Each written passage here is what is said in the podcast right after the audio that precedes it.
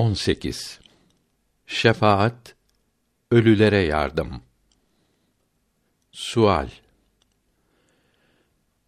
Zümer suresinin 30. ayetiyle sarahaten peygamberimizin sallallahu aleyhi ve sellem öldüğü belliyken hala kabir ziyaretiyle ölülerden şefaat istemek olur mu?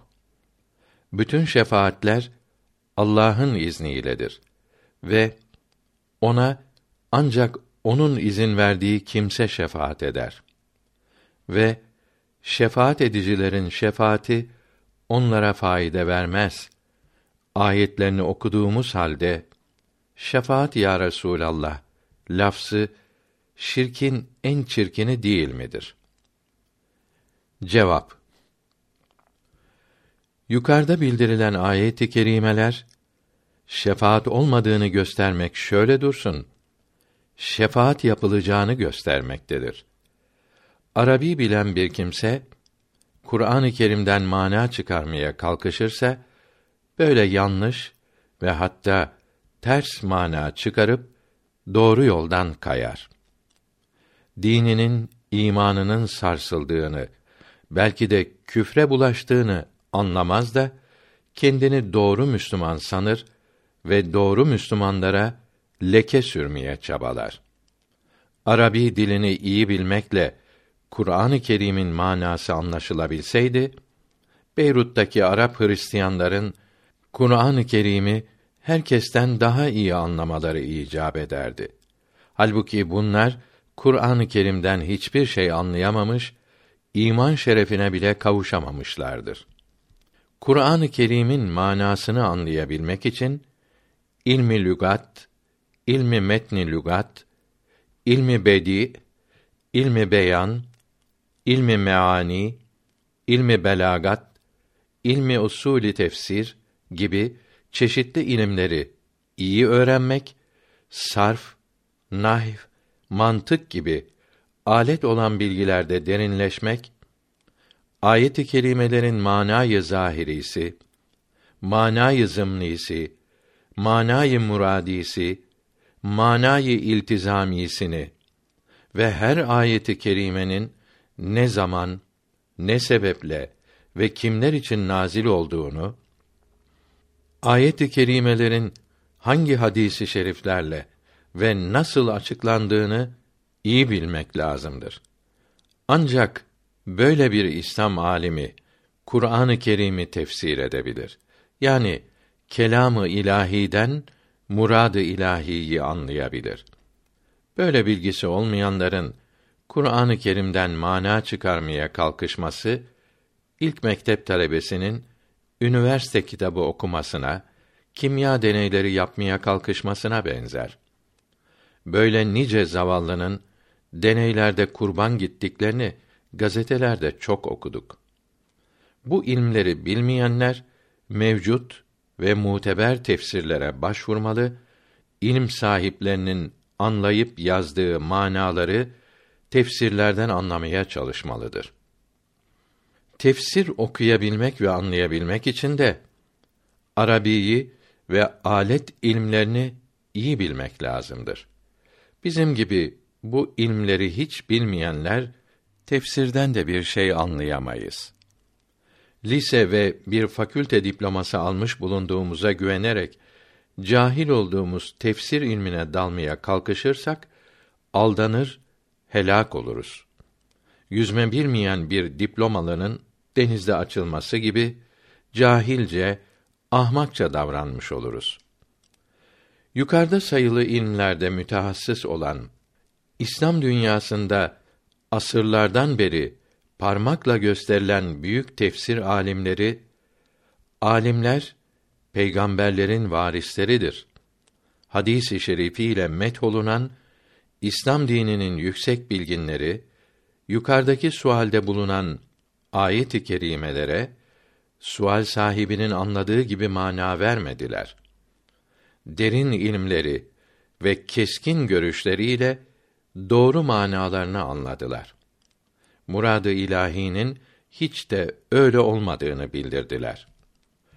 Tefsir alimlerinin başlarının tacı, bu ilmin mütehassıslarının üstadı olan Kadi Beydavi Hazretleri dünyaca tanınan ve İslam dininin temel direklerinden biri olan tefsirinde birinci ayeti kerimeye şöyle mana vermektedir.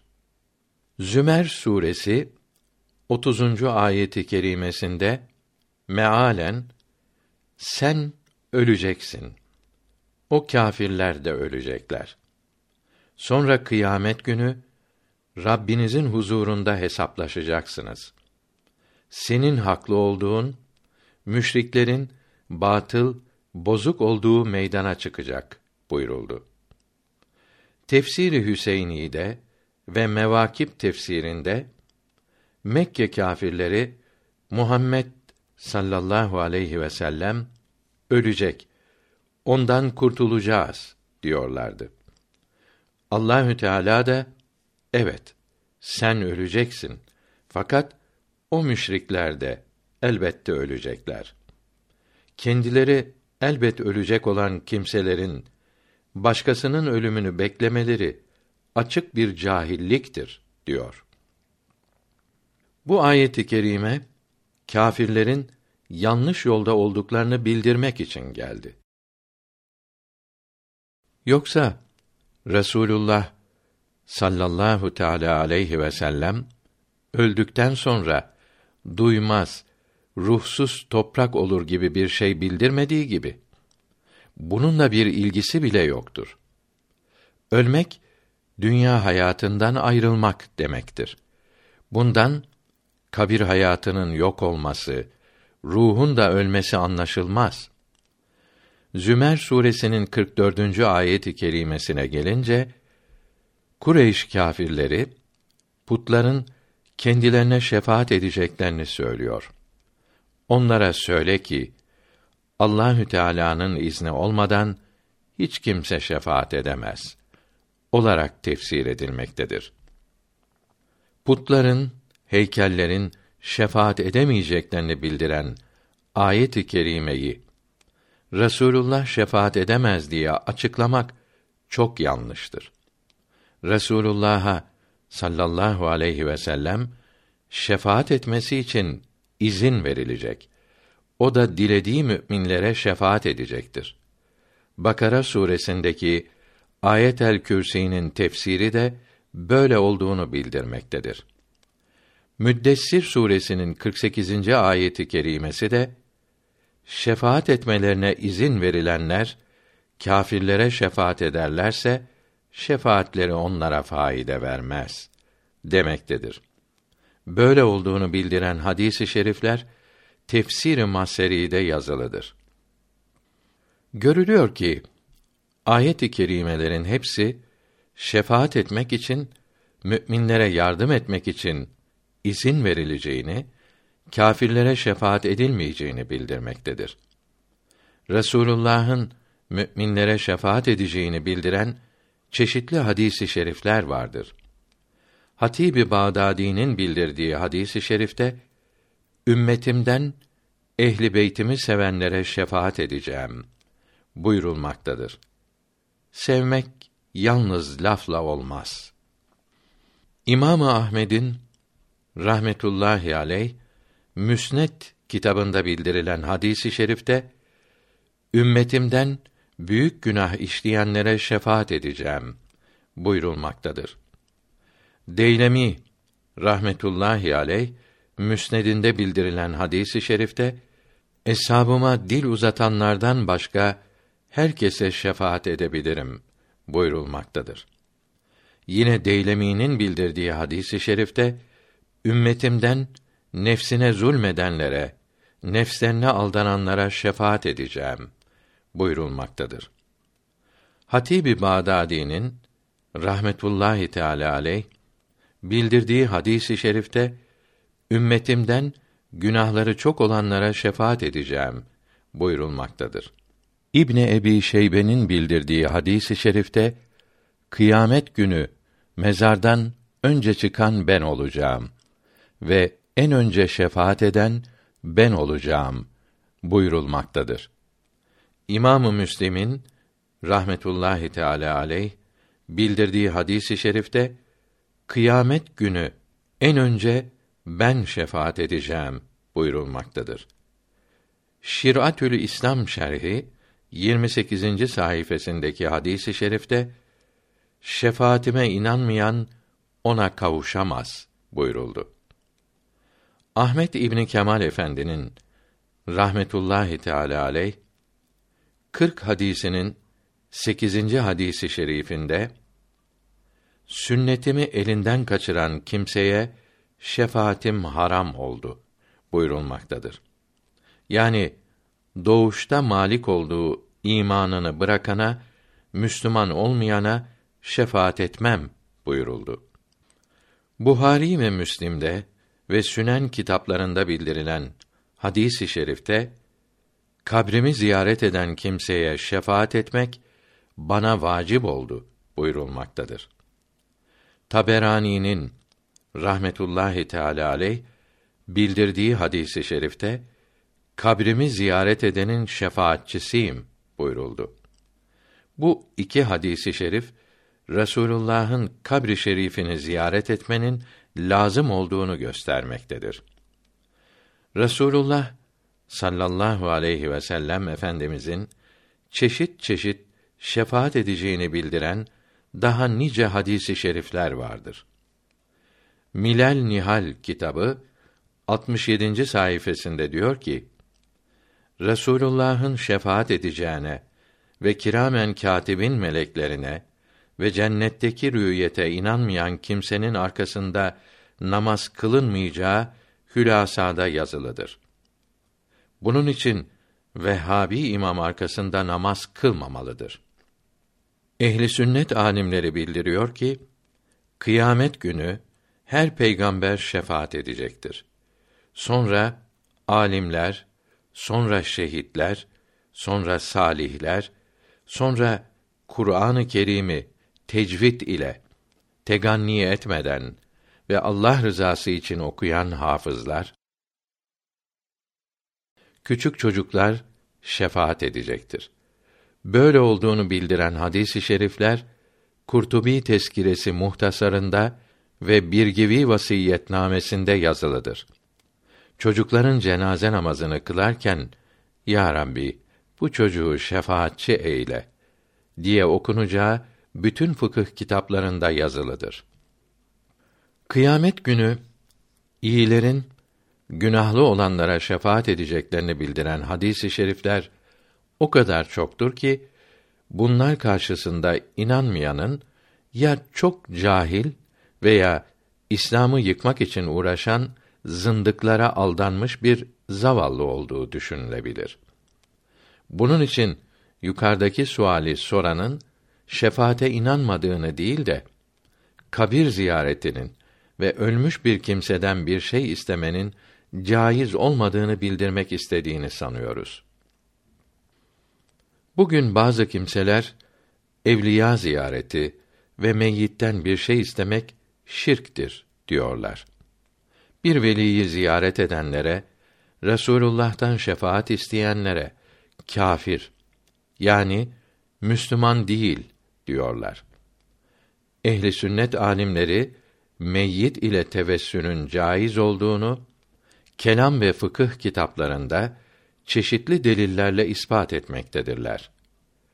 Dürrül Muhtar'da cenaze namazını anlattıktan sonra kabirleri ziyaret etmenizi yasak eylemiştim. Bundan sonra kabirleri ziyaret ediniz. Hadisi şerifini bildirmektedir. Bu hadisi şerifte kabir ziyareti emredilmektedir. İbn Abidin bunu açıklarken buyuruyor ki: Mevta cuma günü ve bir gün önce ve bir gün sonra kendini ziyaret edenleri tanır. Muhammed Vasi böyle bildirmekte ve cuma gününün başka günlerden üstün olduğu buradan da anlaşılıyor demektedir.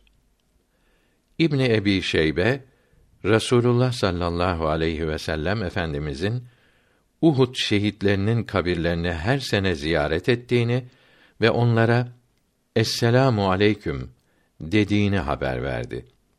uzakta durarak da ziyaret menduptur. İbn Hacer fetvalarında haram olan şeyler bulunsa da mesela erkekler arasına kadınlar karışsa da evliyanın mezarlarını ziyareti terk etmemelidir diyor. Çünkü bir kimse başkasının yaptığı günah için ibadetini terk etmez. Cenaze taşımak da bu sebeple terk edilmez. Resulullah sallallahu aleyhi ve sellem eshabının Rıdvanullahi Teala aleyhi ecmaîn mezarlarını ziyaret için Baki kabristanına gider, ayakta onlara Esselamu aleyküm derdi. Kabrin ayak ucunda durmak iyidir. Baş tarafında durmak da caizdir. Rasulullah sallallahu aleyhi ve sellem bir mezarın baş tarafında Bakara suresinin bir kısmını okuyup geri kalanını ayak ucunda okudu.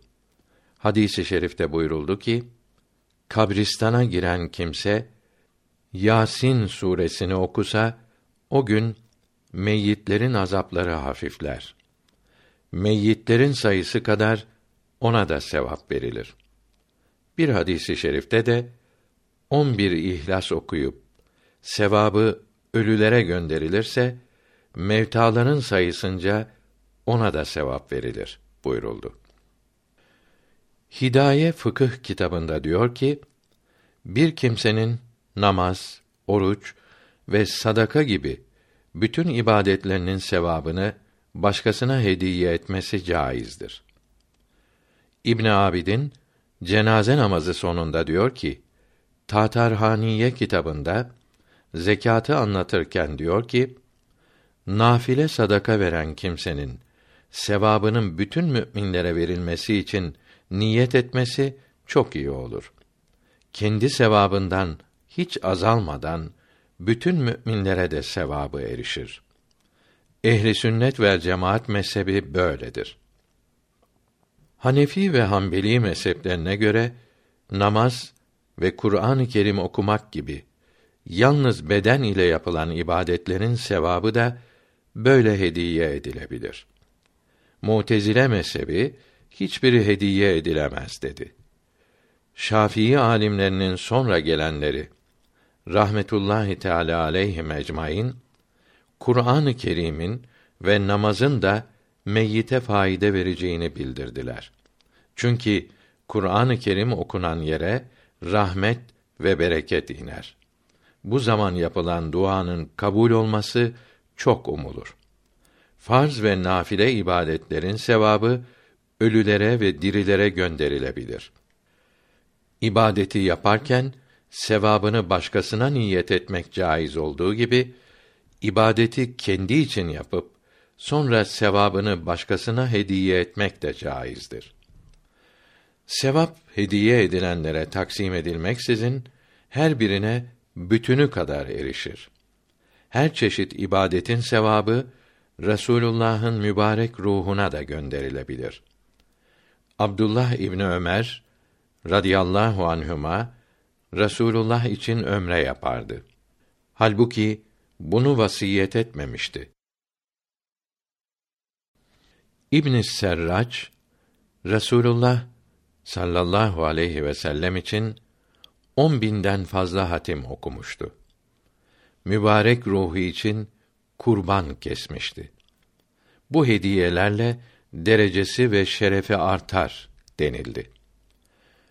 Abdülhak Dehlevi Hazretleri Farisi Medaricün Nübüvve kitabında ikinci cilt 132. sayfede diyor ki Bedir gazasında 900'ü aşan kâfir ordusundan 70'i öldürülmüştü.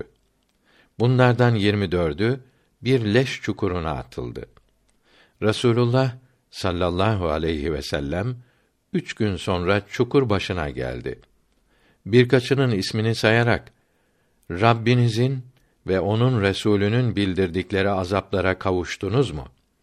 Ben Rabbimin vaad ettiği zafere kavuştum buyurdu.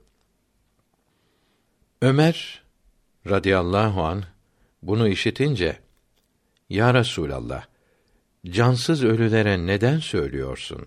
dedi. Sözlerimi siz onlardan daha iyi işitici değilsiniz. Fakat onlar cevap veremez buyurdu. Bu hadisi şerif hadis alimlerinin söz birliğiyle bildirilmektedir. Bu hadisi şerif ölülerin diriler gibi işittiğini fakat cevap veremediklerini gösteriyor. Müslim-i Şerif'te bildirilen bir hadisi şerifte de definden sonra cemaat dağılırken ölü bunların ayak sesini işitir buyuruldu. Resulullah sallallahu aleyhi ve sellem Baki kabristanını ziyaret ederken oradaki meyyitlere selam verir, onlara söylerdi. İşitmeyen, anlamayan kimseye bir şey söylenir mi? Hatta saçma söz olur. Sual Meyyitin ayak seslerini işitmesi, sual meleklerine cevap verinceye kadar işiteceğini gösteriyor. Bundan her zaman işiteceği anlaşılır mı? Cevap Hadisi i şerifte suallere cevap verinceye kadar işitir denilmiyor. Suali işitmesi ve cevap vermesi için meyyit sonra ayrıca diriltilecektir. Sual Meyyit yalnız Resulullah'ın sallallahu teala aleyhi ve sellem sözlerini işitir. Bu ise bir mucizedir. Herkesin sözünü işitir demek nasıl doğru olur? Cevap Hadis-i şerifte açıkça bildirilen bir şeyi sınırlamak için veya başka türlü anlatmak için bu şeyin açıkça bildirildiği gibi olamayacağını ispat etmek lazımdır. Allahü Teala ölüye kulaksız, sinirsiz, bizim bilmediğimiz bir suretle işittirebilir. Sual Fatır suresinin 35. ayetinde mealen sen ölüye işittiremezsin. Sen kabirde olana duyurucu değilsin buyruluyor. Bu ayeti kerime karşısında o hadisi şerif nasıl doğru olabilir? Hazreti Ömer'e radıyallahu teala anh verilen cevapta daha iyi bilici denilmiş. Bizlere ise yanlışlıkla daha iyi işitici şeklinde gelmiş olabilir. Çünkü ölüler ahiret işlerini dirilerden elbette daha iyi bilirler. Cevap Hazret Ömer radıyallahu teala an gibi çok sağlam bir zatın bildirdiği bir hadisi şerifte yanlışlık olabileceğini hiçbir Müslüman düşünemez. Bu ayeti kerimede mealen ölülere sen işittiremezsin. Senin sesini Allahü Teala işittirir buyuruldu. Resulullah sallallahu aleyhi ve sellem Mekke kâfirlerinin iman etmeleri için uğraşıyordu. İnanmadıkları için üzülüyordu. Bu ayeti kerime o zaman gelmişti. Ölülere işittiremezsin demek, ölü kalpleri yani kâfirleri imana kavuşturamazsın demektir. Kâfirlerin bedenleri kabre, kalpleri de ölüye benzetilmektedir. Hadisi şerifler ve din büyüklerinin kitapları ölülerin işittiklerini ve anladıklarını gösteriyor. Bu haberleri bozan başka bir haber bildirilmedi. Kıyamet ve Ahiret kitabının Müslümana nasihat kısmını okuyunuz. Enfal suresinin 17. ayetinde mealen kâfirlere attığını sen atmadın. Onları Allahü Teala attı buyuruldu. Bu ayeti kerimeyi yanlış anlayarak insanın yaptığı şeyleri insan yapmıyor demek insandan bir şey istemenin caiz olmayacağını sanmak yanlıştır.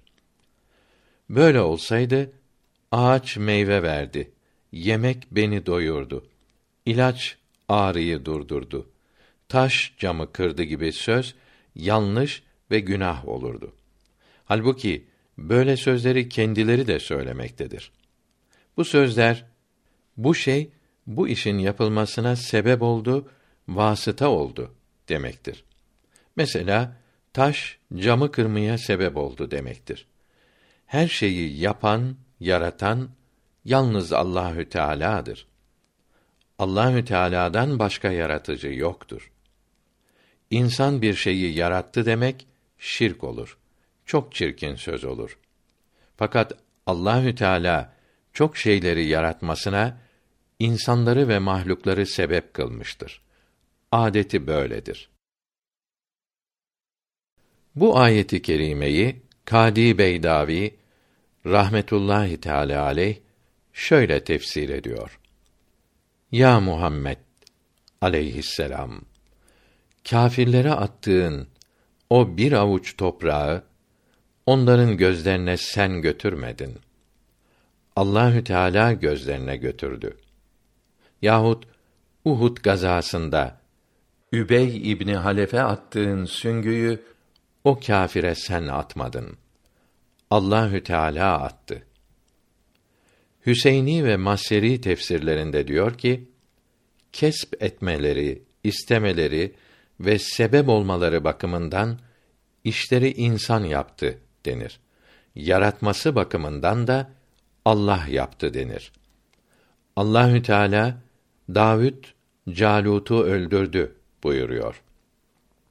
Halbuki Muhammed aleyhisselama sen atmadın ben attım buyuruyor. Böylece Muhammed aleyhisselamın derecesinin yüksek olduğunu bildiriyor. Nisa suresinin 78. ayetinde mealen Ey insan sana gelen her iyilik Allahü Teala'nın ihsanı olarak, nimeti olarak gelmektedir. Her dert ve bela da kötülüklerine karşılık olarak gelmektedir. Hepsini yaratan, gönderen Allahü Teala'dır buyuruldu. Allahü Teala dertleri, belaları günahlara ceza olarak, azab olarak göndermiyor. Günahların affedilmeleri için ihsan olarak gönderiyor.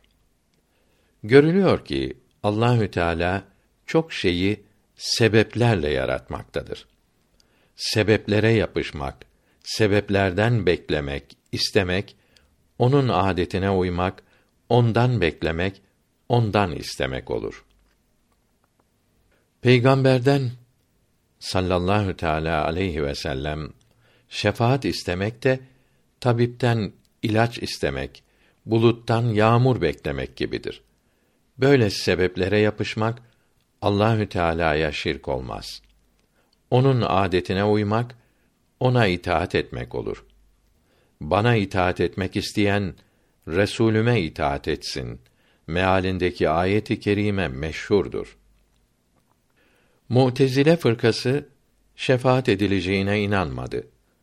Emali kasidesinin dağlar gibi günahları olanlara iyiler şefaat edecektir beyti şefaat olacağını bildirmektedir.